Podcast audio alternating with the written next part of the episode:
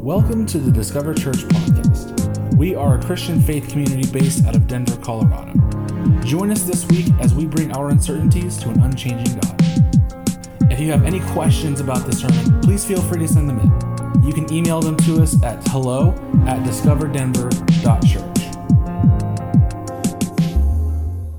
I just have to say thank you all for for trusting me to be here today, and uh, thank you, Preston and Lisa. And I, you guys, they love you guys so much, and uh, they're they're always talking about how much they love all of the people who are part of their family.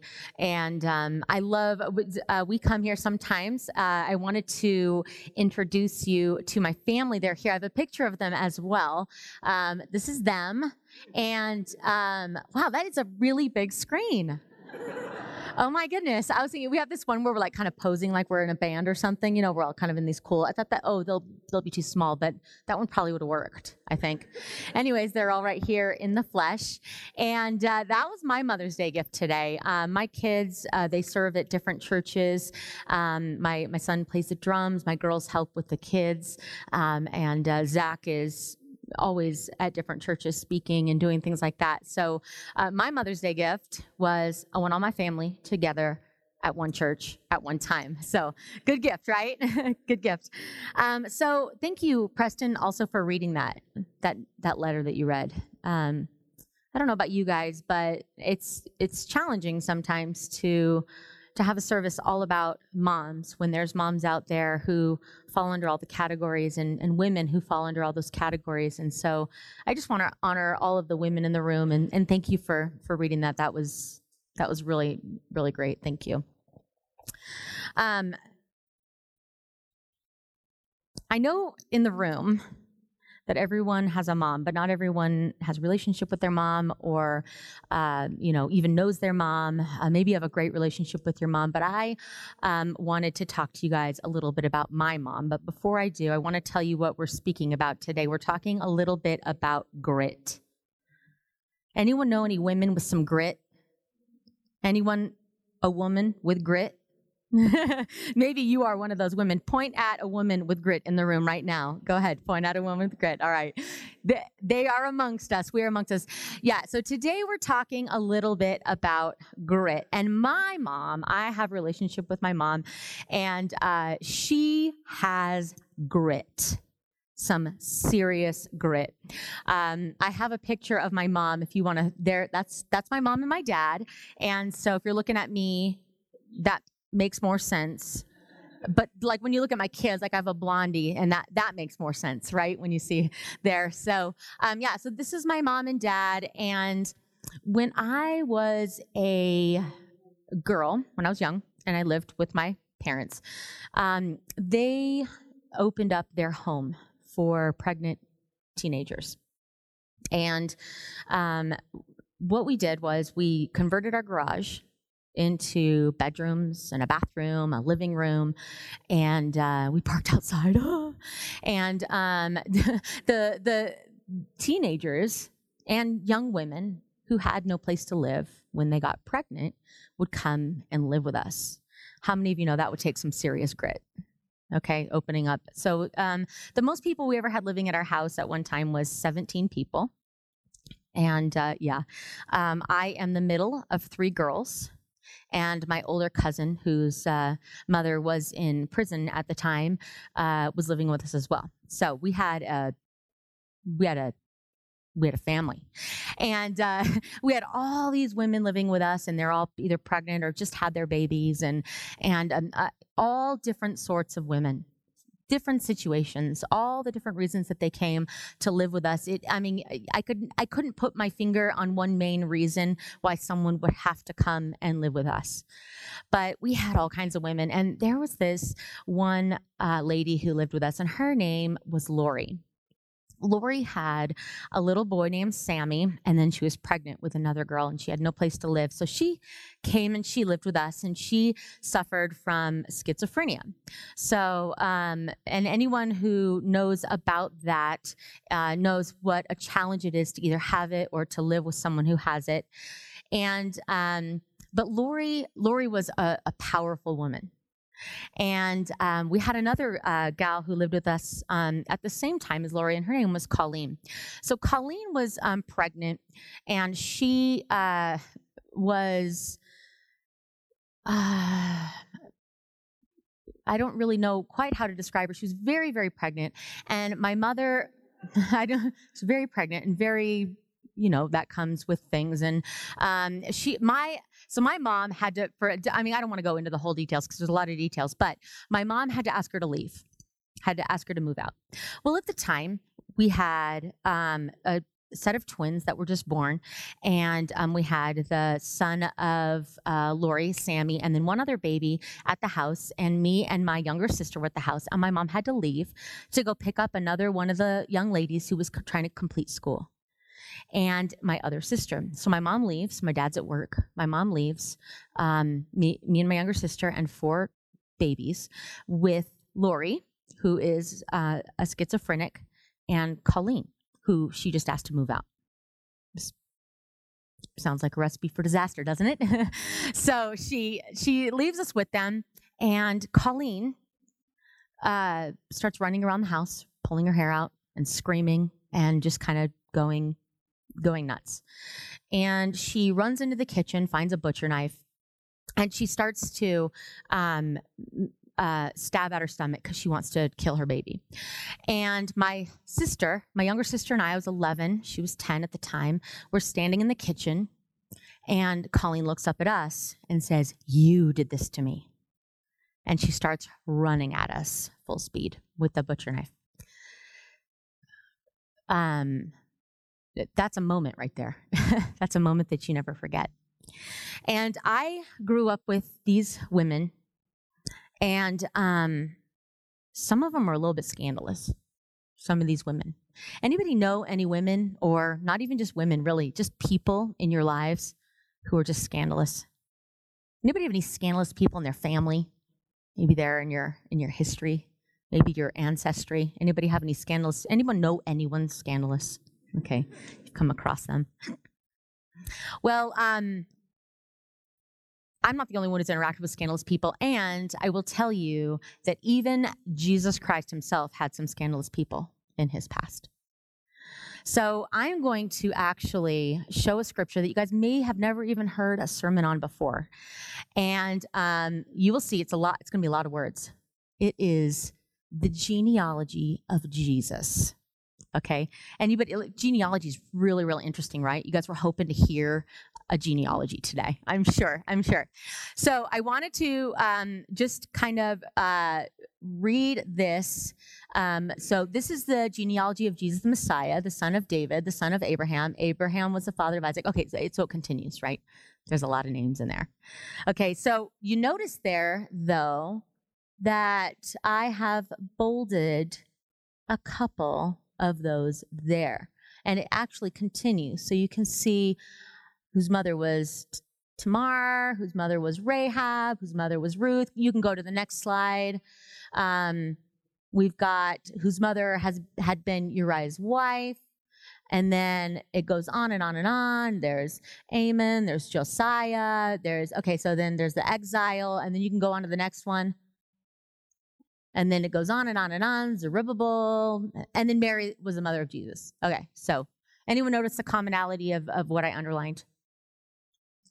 All the women, yeah. So I, I will tell you this uh, during this time, it was very, very, very uncommon to put women in a genealogy. But there are five women in Jesus' genealogy. Five women are called out. And I will tell you, Sarah's not called out. And um, I, the, the ones that you think, Rebecca, Rebecca's not called out. These aren't called out. The ones who are called out are the scandalous ones, the ones that had scandals surrounding them. So, why do you think that the scandalous women were called out in Jesus's genealogy? It doesn't really make sense. And in fact, I, it makes, makes me wonder what does their presence even imply? But I want to just pull them up here if you want to just go ahead and move on. Um, you can see uh, it was Tamar, Rahab, Ruth, Uriah's wife. Does anyone know who Uriah's wife was? Bathsheba. Yeah, very good. And then and then um, Mary, who was the mo- mother of Jesus. Okay, so those these are the five women that are listed. They're the only five women listed in the genealogy, and they've all got scandals surrounding them. So why don't you just go ahead and pull it up, and we'll just kind of look a little bit at the scandal. So Tamar was a prostitute. Rahab was a harlot. Ruth was an illegal alien. She was also an orphan. Bathsheba was an adulteress, and she lost her first baby. And Mary was a pregnant, unmarried teenager. A little bit of scandal in the history of Jesus, right? And so what I wanted to do, and there's, I mean, there's a lot of story behind all five of these women. And, and if you are curious or interested and you want to go a little bit deeper into any of these women, you're absolutely welcome to. But I just wanted to touch on one of them. So we're going to talk about the very first one. So Tamar. And um, up on the screen, we're going to talk a little bit through um, who she is, because some of you might not know who Tamar is. So, in the course of time, Judah arranged for his firstborn son to marry a young woman named Tamar. So, has anyone ever heard the name Judah before? He is like the lion of Judah. You know, that like the line of Jesus comes from Judah. It's like a very, um, he's he's a very like a father, a foundation of faith. And so when we when we see Judah, we're like, oh, this is going to be a good story. Yeah, it's going to be a good one. Yeah. So we're going to talk through this. I want to explain to you what happens here. So he arranges uh, for his son to marry Tamar, but he was wicked, so God kills him. Just like that. So, like, man, poor Tamar, right? Um, so, um, the way the uh, the the Bible worked was that if if a man and a woman get married and then they don't have kids, in order to carry on the man's line, then she now has to marry the brother, the younger brother, if he's not already married, um, and then produce offspring under the first guy's name. So that's what he says. Okay, so that's what happens. You have to produce an heir for your brother, Onan. So um, on the next slide, you can see here, Onan, he's not willing. He is not willing to have a child who wouldn't be his own heir. Can anyone relate to that? Like, I don't get to even call this kid my own. Um, yeah, so uh, it's probably really hard to relate because we don't even do this kind of stuff now. Um, and um, there's some details here, and I forgot to tell you guys a little bit of a PG 13 uh, uh, message today. So, um, yeah, so there's some stuff that happens here. Um, I will tell you that apparently God is not a huge fan in this time of the rhythm method. So, um, but uh, but uh, Onan here, he was trying that out on Tamar, and that made God upset. So, what happens? The Lord takes his life too. Tamar, poor Tamar. Okay. She's like, I mean, I, I don't know. I don't even know how to uh, put myself in her shoes. Um, but uh, on the next slide, you can see that uh, Judah says, Look, I've got a third kid, but he's too young for you. So you wait. You go move back home and you wait. Okay. And when my when my third kid grows up, then you actually can marry him and he will give you children. Yes. And you anyone else like excited for her? Like super excited for her? Well, this is the promise that that he's given to her. Judah's given her this promise. And um it's interesting because she goes back to live with her father's home, and uh, Shelah grows up. And uh, on the next slide, you can see here that um, right at the top, he grows up, but Judah doesn't call her over to give her to him as a wife. And so she's like, wait a second. Wait a gosh darn second here. I was supposed to have kids with Shelah, and he's grown up, and here I am alone, not married to Shelah. So she's like, I'm going to take some stuff into my own hands. She was broken, she was rejected, she was forgotten, and she had no kids. And so she's like, forget this. I mean, this woman, talk about grit. She's like, I'm going to take this into my own hands. I'm going to get that kid. I'm going to c- continue that line. Because that's what was promised me.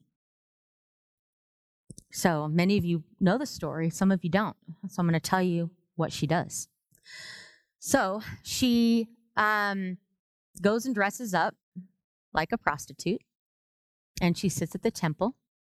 And uh, Judah, dad, dad in law, notices her and says, Hey, um, can I have sex with you? I, I know we just met, but we're going to talk about sex today. Oh, it's a little awkward. I'm sorry.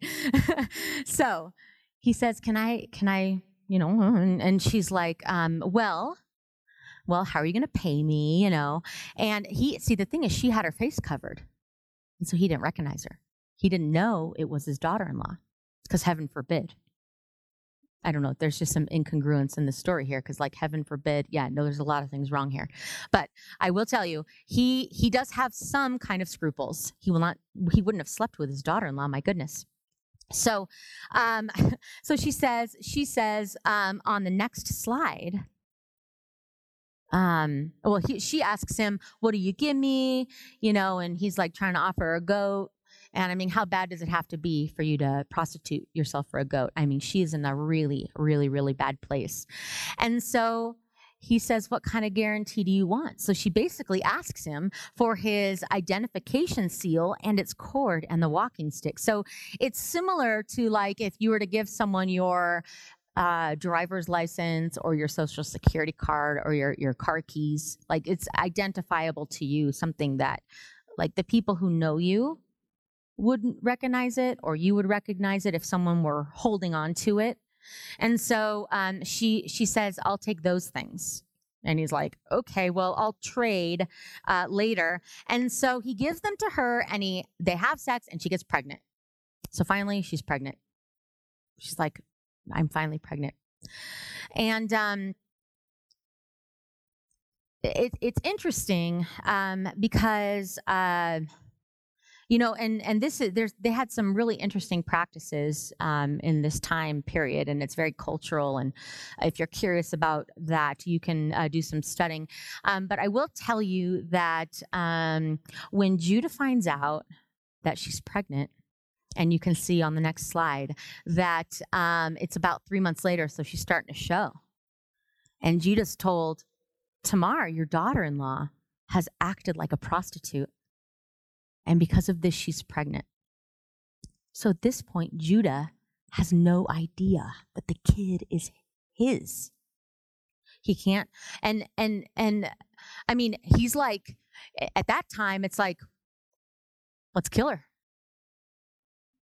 So they drag her out, and you can see um, it, it'll pop up on the next one. They drag her out, and they want to kill her. And Judah, Judah, he's the one. I mean, she's she's his daughter in law. She's supposed to carry on his line.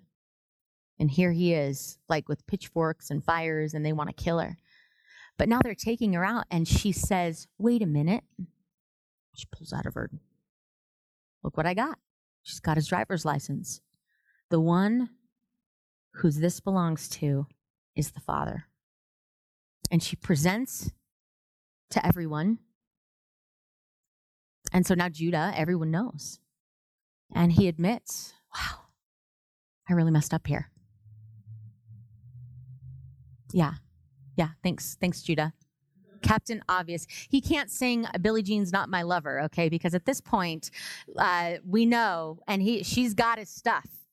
Never exchanged it for that goat, okay? So she's still got it. She pulls it out. And Judah,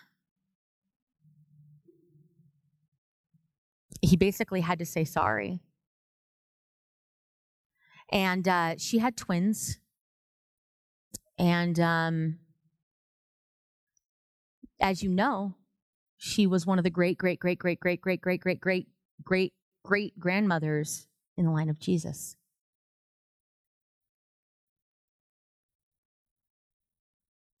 We talked a lot about Tamar and her story.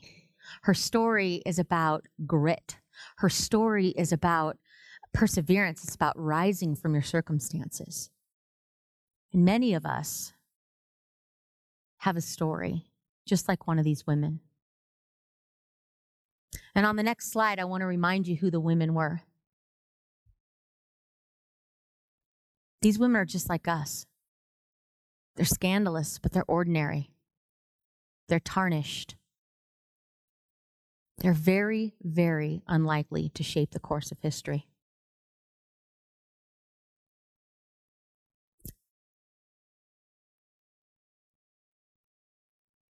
Rahab, eh, she had to sell herself just to take care of her family. I mean, talk about a woman who's ready to do anything for her family. Maybe some of you feel like Tamar. Maybe you feel taken advantage of. Maybe you've been used sexually. Maybe you've done some things that you're not proud of. Maybe you're like Ruth. Maybe you were an orphan. Or maybe you had to move to a strange land just to feel like you belong. Maybe you're like Bathsheba, an adulteress. Maybe you've lost your first child. Maybe you're like Mary. Maybe you're a virgin, done everything right. Or maybe you're a single mom.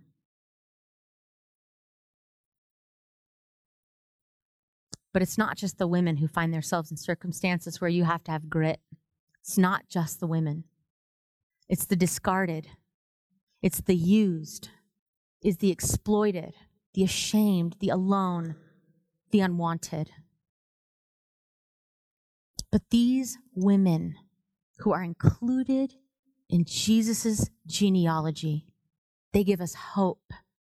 And they represent the kind of people that Jesus came to save. You see, what we see in this is that Jesus himself came from a line of messed up people. But he did it to save a bunch of messed up people. That's why we focus on these women. That's why they call them out.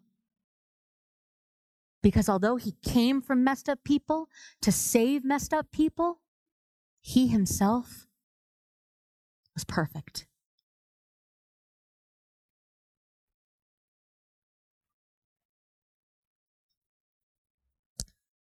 It takes a lot of grit to follow Jesus. I say it's a lot harder to not follow him because Jesus Christ gives our lives meaning.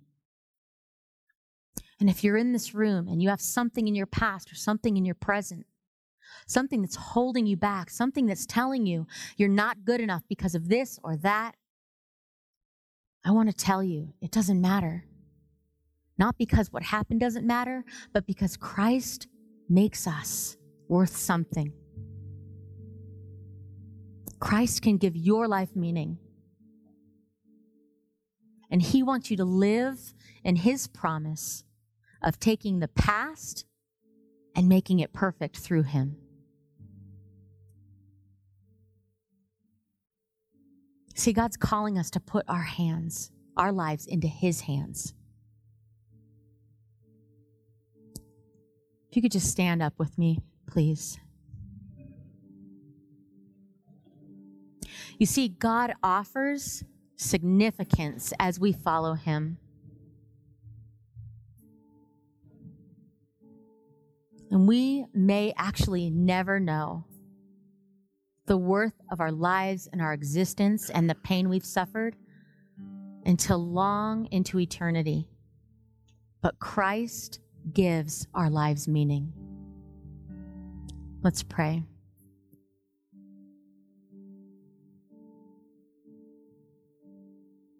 God, we thank you. We thank you for calling out these five women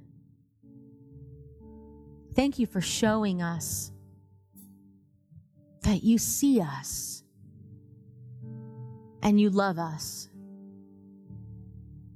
Thank you for showing us that no matter what we've done, no matter what we've had to do, no matter what's been done to us, that you can give us meaning and that you can give us purpose. We thank you that you sent your son, Jesus, to come through a line of imperfect people to save us.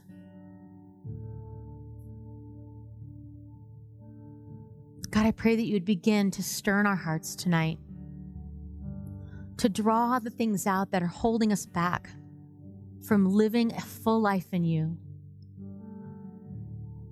Lord, you've called us to things, and there are people in this room that don't feel good enough, that don't feel worth enough, that have desires that have been unmet, that have been discarded, that have been looked over that have been forgotten. But God, let them know right now that you see them.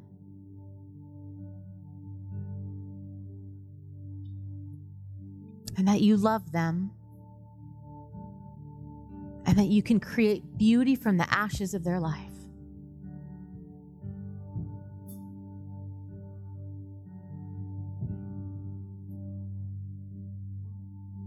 Thank you, God, for this promise. We love you, Lord.